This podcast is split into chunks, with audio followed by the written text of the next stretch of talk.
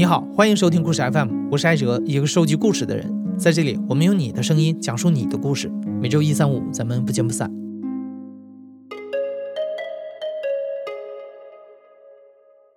清代四川有个人叫张宝南，有一天他们家厨师买了一只老鳖，就是甲鱼，砍掉了那个鳖的脑袋之后呢，看到了一个大概四五寸长的小人儿从鳖的脖子里溜了出来，绕着鳖的尸体到处跑。厨师当时吓得晕倒在地。等大家把他救醒的时候，那个小人已经不见了。后来厨师剖开了鳖的身体，发现小人就在里面，不过已经死了。这个小人戴着黄色的帽子，穿着蓝色的衣服，靴子是黑色的，面目手脚和人一模一样。后来有人就说啊，这叫鳖宝。如果能捉到活的，割开你自己胳膊上的肉，把它塞进去，它就能长在里面，靠喝人的血为生。而你呢，就会像长了一双透视眼一样，能看到地下的金银财宝，子子孙孙都可以享受荣华富贵。那个厨师听了之后十分后悔，后来竟然因此郁郁而终。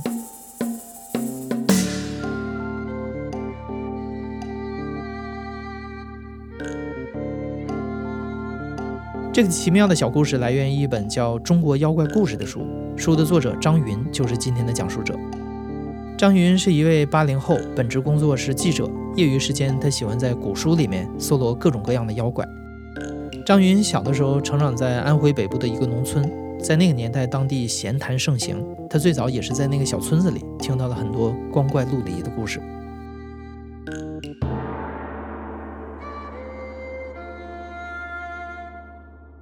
呃，我生长村子是在皖北，它是河南省、江苏省、安徽省和山东省四省交界的地方，是一个属于平原上的农村。呃。一望无际的那种感觉。然后这个地方呢，那个时候可能出去打工的人也比较少，比较少。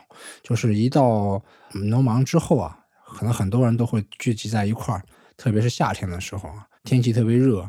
然后呢，家家户户搬着凉席啊，然后搬着板凳啊，就到那个村口的大槐树下面啊什么的，就在一块儿。晚上，然后又没有电，大家一块儿摇着蒲扇，然后聊的最多的就是妖怪。其实那个时候，我算是比较小孩吧，八九岁吧。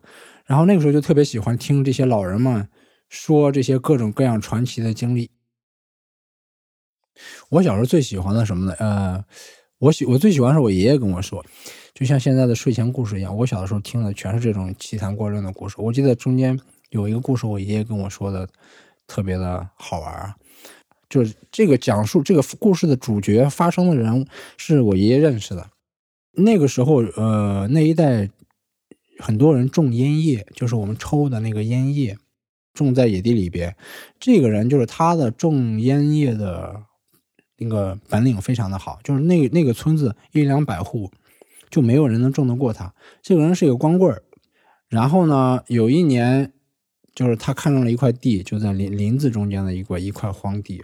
然后因为种烟叶这个事情啊，对土地的要求比较高，就往往种了一年之后，第二年就不能种了。所以他看中林林子里面一块一块荒地，觉得这个挺好，然后就把烟叶种下去了。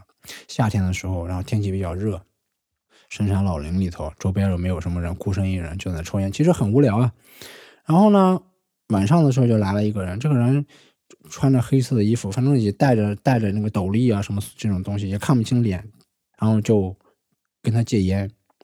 然后他就把他的烟锅就拿过拿过去给他抽，然后那这个人抽了七八袋七八烟锅的那个烟之后就走了，就没有就没有什么交谈交谈。然后呢，天天来，来了前后有一个月，就成了很好的朋友了。然后有一天呢，这个人就种烟的这个人就出去出去碰到一个就是打猎的人，然后他就说这个事儿，说哎，我最近交了一个朋友特别好，每天晚上都过来和我一起抽烟，和我一起。说说笑挺好玩的，然后那个人那个打猎的人就跟他说：“不可能啊，这方圆几十里就没有人啊！”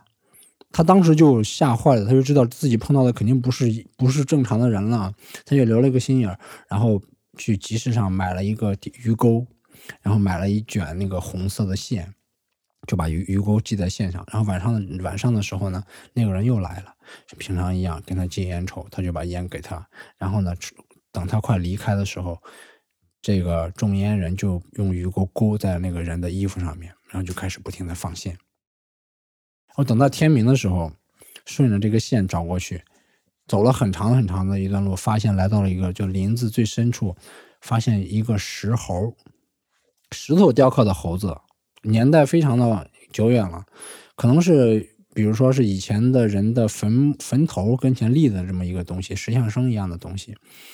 那个鱼钩就钩在了那个猴子的那个屁股上，那个猴子身上也是有衣服的，钩在它的屁股上。然后呢，最神奇的是什么呢？那个猴子的嘴巴，它是一个张开了嘴巴嘛，嘴巴里头已经被烟熏黑了，就是全是烟油啊，它已经抽了一两个月了。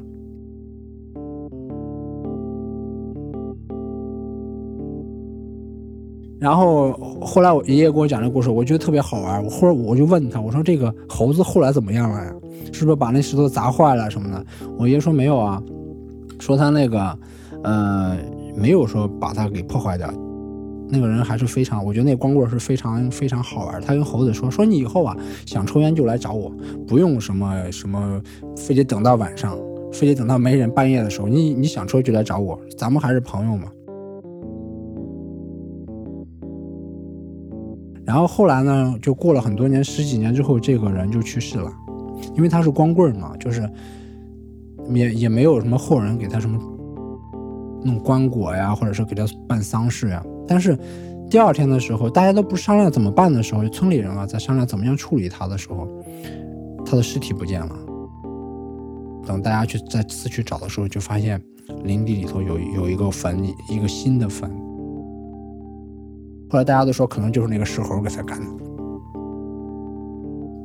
哎，那个故事我觉得给我留下的印象就非常的深。你说他是一个怪谈，说他是一个妖怪，但是他是一个非常可爱的妖怪，而且他告诉了你一个道理，就是不是说那种非常的，呃，就是这种这种什么 微言大义啊，这种什么引经据典啊，它是一个非常好玩的一个故事，告诉你一定要诚心的和人家交朋友，一定要诚心的待人。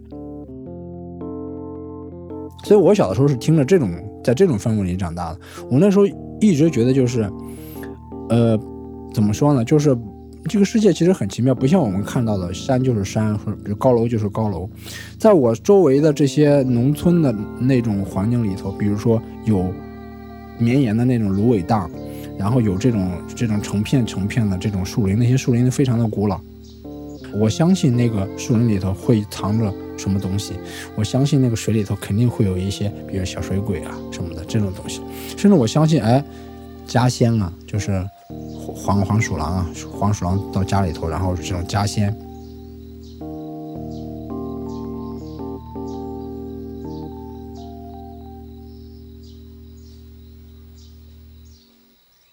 你比如，我给你举一个例子，比如说我上学的时候。在上中学初三的时候，是在去戒毒嘛，隔壁的一个镇子去戒毒。那个学校是在田野里边的，就它的周围是田野，全是那种荒地。然后呢，周边有一些土路，旁边会有很多的那个乱乱坟岗子。当时因为一般的情况下都不会特别晚放学，但那一次不知道老师怎么搞的，然后拖堂，然后就十晚上十点十一点的时候才才才下课。然后就开始，我记得特别，那天下着雨，天气还比较冷，然后呢起了特别大的雾。中间从学校到亲戚家大概有个七八里路，七八里路吧。那个路一点一个人影都没有，然后也没有声音，也没有光，就是那种月光也非常的惨淡，那种环境里就典型的恐怖片里的环境。但那个时候走的时候就真的是很很很吓人。然后走着走，我就发现我自己走就是那种。迷路了，你知道吗？那条路我经常走啊，就迷路了。然后呢，好不容易摸到那条河边，哦，我就松了一口气。我说这个河的过了这条河，然后对面就是就很快就到家了嘛。那个河呢，那个时候河水其实比已经干涸了。那年那个大旱，只能到就是那个膝盖以下的地方，就是你可以直接趟着就过去了，大概也就二二三十米吧，那么宽。平时。我往里走，然后我走，我记得大概有十来分钟吧，我就走不到对岸。其实很快就走，两分钟就走完了。但我摸摸了十十来分钟，还是走不到对岸。然后我就说：“哎，不对啊！”然后我就回来了。回来，回来，我想怎么回事呢？我说：“是这样吧。”然后就拿了一块石头，然后旁边的栅栏上有一个农家的菜园，一个栅栏上面很多的绳绳索，我就把一个绳索，然后捆在那个石头上，我就使劲的扔到了河的对岸去。你想，我听见啪的一声，那肯定是砸到，已经落到对岸了。我我想，我顺着这个绳子拿顺着绳子走，也肯定能走到对岸的。但是我走走着走着的时候，发现绳子到头了，然后在水里头，所以就就那个时候就觉得啊，混乱了，你的世界观已经混乱了，你就感觉这个这不是我平时平时的那个世界，就是一另外一个一个时空了。然后我就我就想起爷爷跟我说，我爷爷说你如晚上如果碰到这种我们老家叫鬼打墙啊，碰到这种情况的话。你对付他的第一个办法就是什么？最最最好用的一个办法就是你你骂人，你骂的越越厉害，嗯，脏话骂的越多，然后就可以。当时我记得我就在外面骂，然后骂了一二二十多分钟吧，就是我觉得那是我人有有史以来人生以来骂架骂的时间最长的一次，而且骂的最爽快的一次，真的唾沫横飞在那骂。骂完之后，然后我就卷起裤腿，刷刷刷就走了过去，然后。等到家里的时候，全身的那个衣服全部是已经汗湿了，真的是吓的。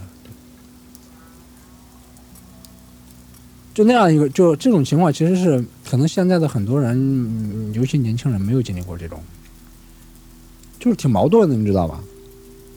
以以我受到的教育，或者是咱们受到的教育来说，肯定的这个事情是妖怪是不可能存在的。我我基本上还是还是有这个想法的，但是呢，很多时候就是有一些事情。它会让我觉得，哎，照理来说，它应该是是是不存在的。但是为什么为什么会有这种东西呢？解释不清楚。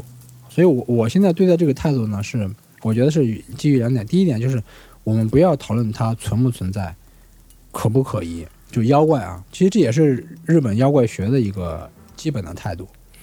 就它就像一面镜子一样，就是它不是简单的我们说的封建迷信，它就像一面镜子。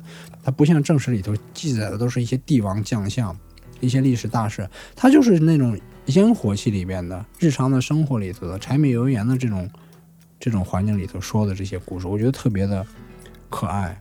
然后从这个从这个角度去去探究，你就可以发现不同时代、不同地域的人他的生活、他的思想观。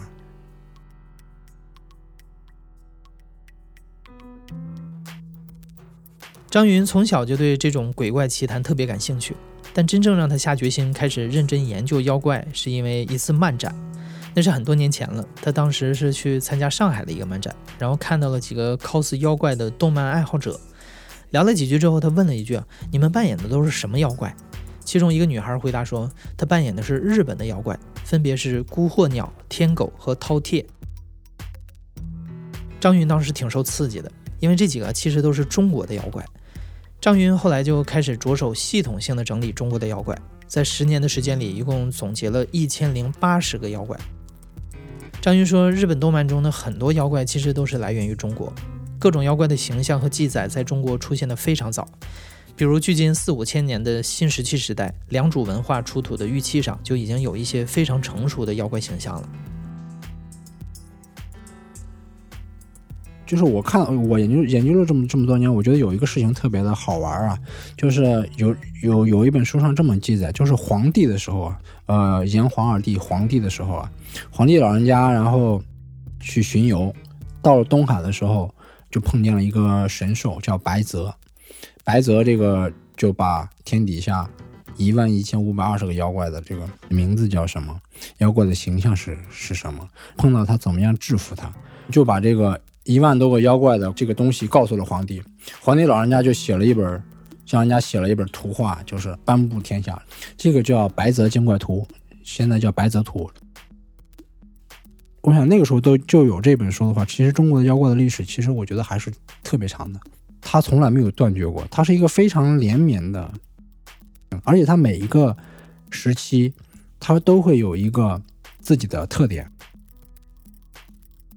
你比如说，我随便给你举举几个例子。比如说，我们在先秦的时候，他们就会想象，哎，就是和我们世界相相对来说可能比较遥远的地方。比如讲什么《山海经》里面讲大荒，是一个非常浪漫的一个时期啊。它的形象是非常的磅礴的，有的时候毁山，有的时候填海，然后数量也比较多。但是呢，它和正常的这个生活，它是距离比较远的。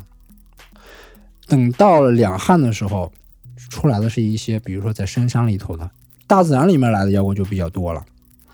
那等到唐朝的时候，就完全就不一样了，整个的这个烟火气就比较浓了，就是各种各样的妖怪，它是生活在你的周围的，晚上它就在长安城里面就出来了。然后狐仙为主的这个狐狸的这种女性的这种妖怪的形象就会出来了，而且这个爱情的这个故事特别的多，所以唐朝它就是比较一个迸发的一个时期。等到明清的时候，小说比较繁荣。但是宋元明清，然后你仔细观观察下来，就是它已经完全完完全全是生活当中的，就是它不像《山海经》那样，就是非常嗯未知的世界。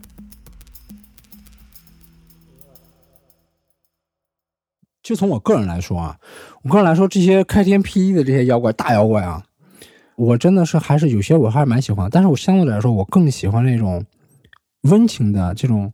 贴着有地气的这种，现在叫接地气的这种小妖怪。我给你举个例子，就是有一个妖，这个妖怪我经常跟别人提，是一个非常小、非常小的妖怪，叫提灯小藤，就是一个提着灯笼的一个小孩子。大概是什么情况？就是明代的时候，有一个老头儿晚上从田野里回来，田地里头也非常的泥泞，然后道路也崎岖不平，又没有灯。你想，一个上了年纪的老人家往往村子里面走。是一件很危险的事情，也是一件很让人担心的事情。哎，这个时候呢，就看见前面有一盏灯晃晃悠悠的过来了，一个小孩提着一盏灯笼过来了，说：“老太爷，我来，我来，我来，那个家人让我来迎你。”哎，这老头当时觉得挺好的，对吧？有人给你，嗯，挑着一盏灯笼去去来来迎接你。但是他发现不对呀，这家里边没有这样一个孩子呀，对吧？怎么从来没见过有这么一个小孩？而且这小孩长得挺水灵的，还挺好看的，虎头虎脑的。他就有疑心了。等到了家门口的时候，到了有光亮的时候，他就一把拽住这个孩子，拽住不放。结果发现呢，是家里的一把非常破旧的笤帚。哎，这个时候你就觉觉得觉得挺暖心的，你知道吧？中国有个传统，就说这种家里的东西，人用的东西，时间长了，它就慢慢的，因为沾染了人气，慢慢的它就会成为妖怪。成为精灵，这是这是我觉得是一个非常非常具有中国人中国思维的一个妖怪，它是非常有感情的一个妖怪，就也是非常温情的一个妖怪。我自己比较喜欢的是那个日本的有一个动画片叫《夏目友人帐》，我觉得理想当中的人和妖怪相处的就应该这么相处，就比较和谐。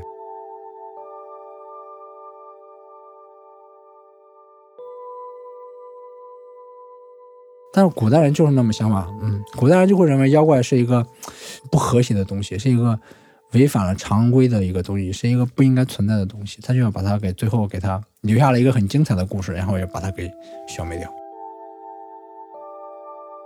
你比如讲中里边有一个妖怪叫东仓使者，就是讲有一个老太太家里面特别穷，然后呢又是一个孤身一人的一个老太太，然后当乞丐，然后呢有一天。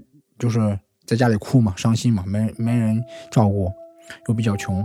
然后这会儿有一个声音跟他讲说：“你别哭了，说那个床边有有钱，你把拿这个钱啊出去就买点买点米啊，生活用品就行了。”老太太身家里又没人，他就觉得这个人就不对劲啊，然后去找，果然有钱，然后拿着钱去买买了米回来，但这个钱很少，只能够他一天一两天的用用用度啊。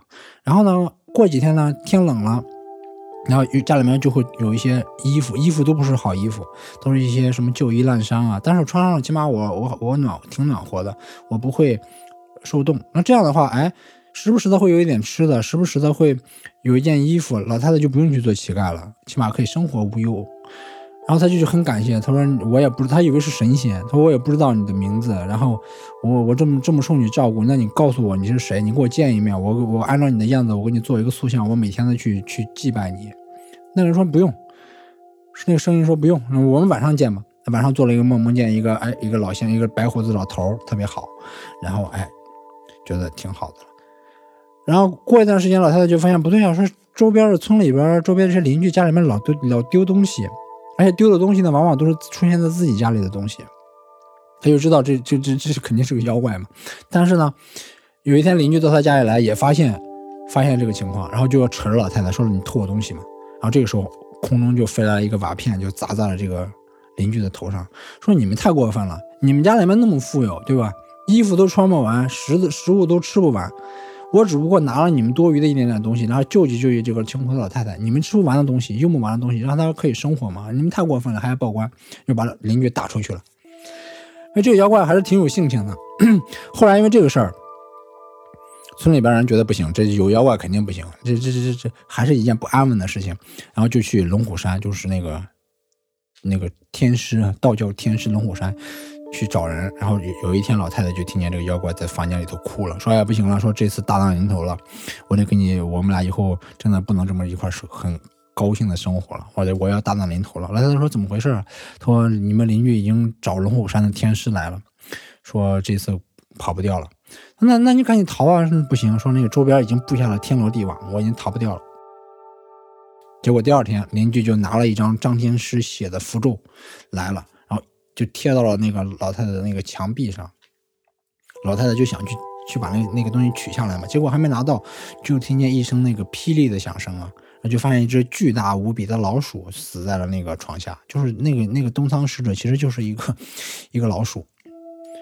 其实你想想，这个老鼠，这个这个东仓使者他干了什么事情？他没有干什么事情嘛，他不过就是，对吧？劫富劫劫富济贫，然后把你拿几件衣服上，然后而且而且都是破衣烂衫的，啊，来弄一点什么米啊、钱啊什么的，然后救济这个老太太。结果这个东仓使者死了之后，这个老太太又变成了乞丐，又是那种饥一餐饱一餐的那种乞丐。所以你读了这个故事就觉得，我当时觉得啊，这天这天师没必要嘛，对吧？你天师嘛，你这这妖怪你就饶了他，然后对吧？没必要把他搞死嘛。但是很多的故事都是都是这样，的确有你存在这个问题。我有时候读的时候也是觉得，哎，实在挺不忍心的，这么好玩的一个妖怪啊。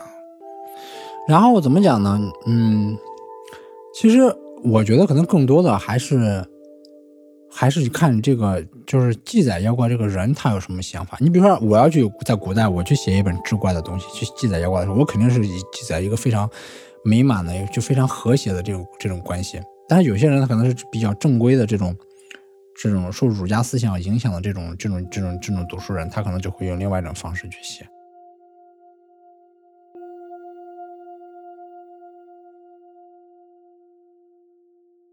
而且真的里边很多妖怪不是那种特别凶神恶煞的妖怪，是非常好玩的妖怪。我举举个例子，你比如讲，我印象当中就有一个非常那个魂不吝的妖怪，叫镜目，镜子的镜，然后呢，目光的目。这个妖怪就属于典型的魂不吝的妖怪。说有一个人晚上走夜路，走夜路呢，可孤身一人嘛，很害怕。然后看见前面有一个人，哎，挺好的，说哎，终于找到一个同伴了，就骑着马赶紧跑到跟前去。然后结果那个人一转脸，非常的吓人那个模样，就脸上是一个就非常大的一个一个眼眼睛，几乎那个眼睛都快占了占满了整个脸了，就那么恐怖的一个妖怪。再加上这个人吓得大叫一声，赶紧就打马往前跑，疯疯狂的跑，把这后面这个妖怪怪物甩掉了。甩掉之后说：“哎呀，终今天终于捡下了一条命，说碰见那个妖怪，我能逃得掉。”然后刚喘口气，哎，发现前面有一个人，赶紧跑到跟前去，说：“我跟你讲，老兄，我刚刚碰到一个巨害怕的一个妖怪，脸上长了一只巨大无比的眼睛，差点把我给吓死。”然后前面这个人说，一转脸说：“你看看是是不是我这个样子？一看就是那刚刚那个妖怪，你知道吧？所以就就是搞笑的妖怪，就是纯粹是来逗人玩的妖怪。他也不搞不害人，但是他就这么去逗人。这种回目令的妖怪就是这样。然后这种模式啊，同样的故事的模式就被日本搬过去了。日本也有这样的类似的妖怪，也是这个故事。”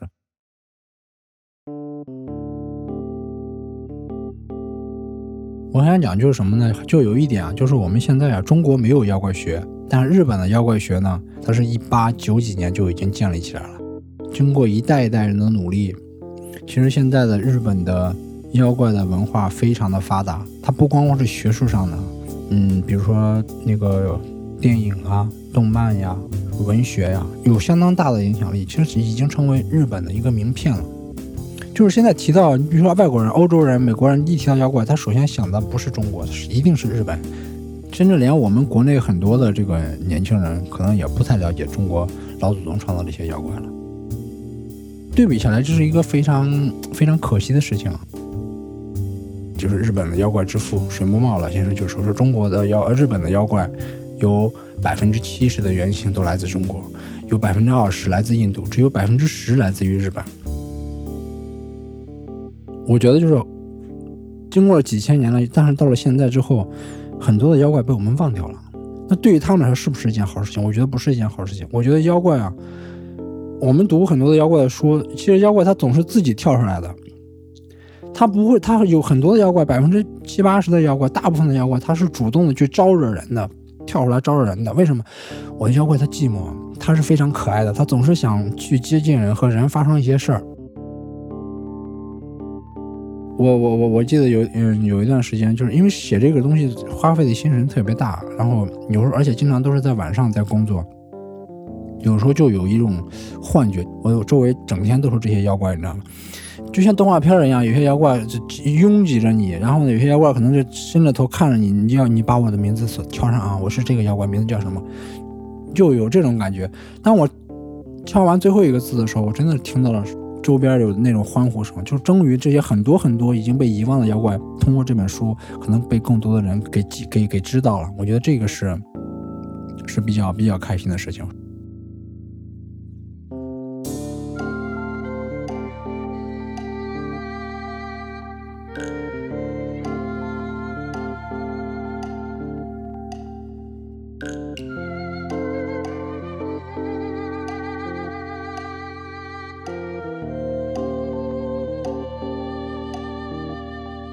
你现在正在收听的是《亲历者自述》的声音节目故事 FM，我是主播哲。本期节目由刘豆制作，声音设计彭涵。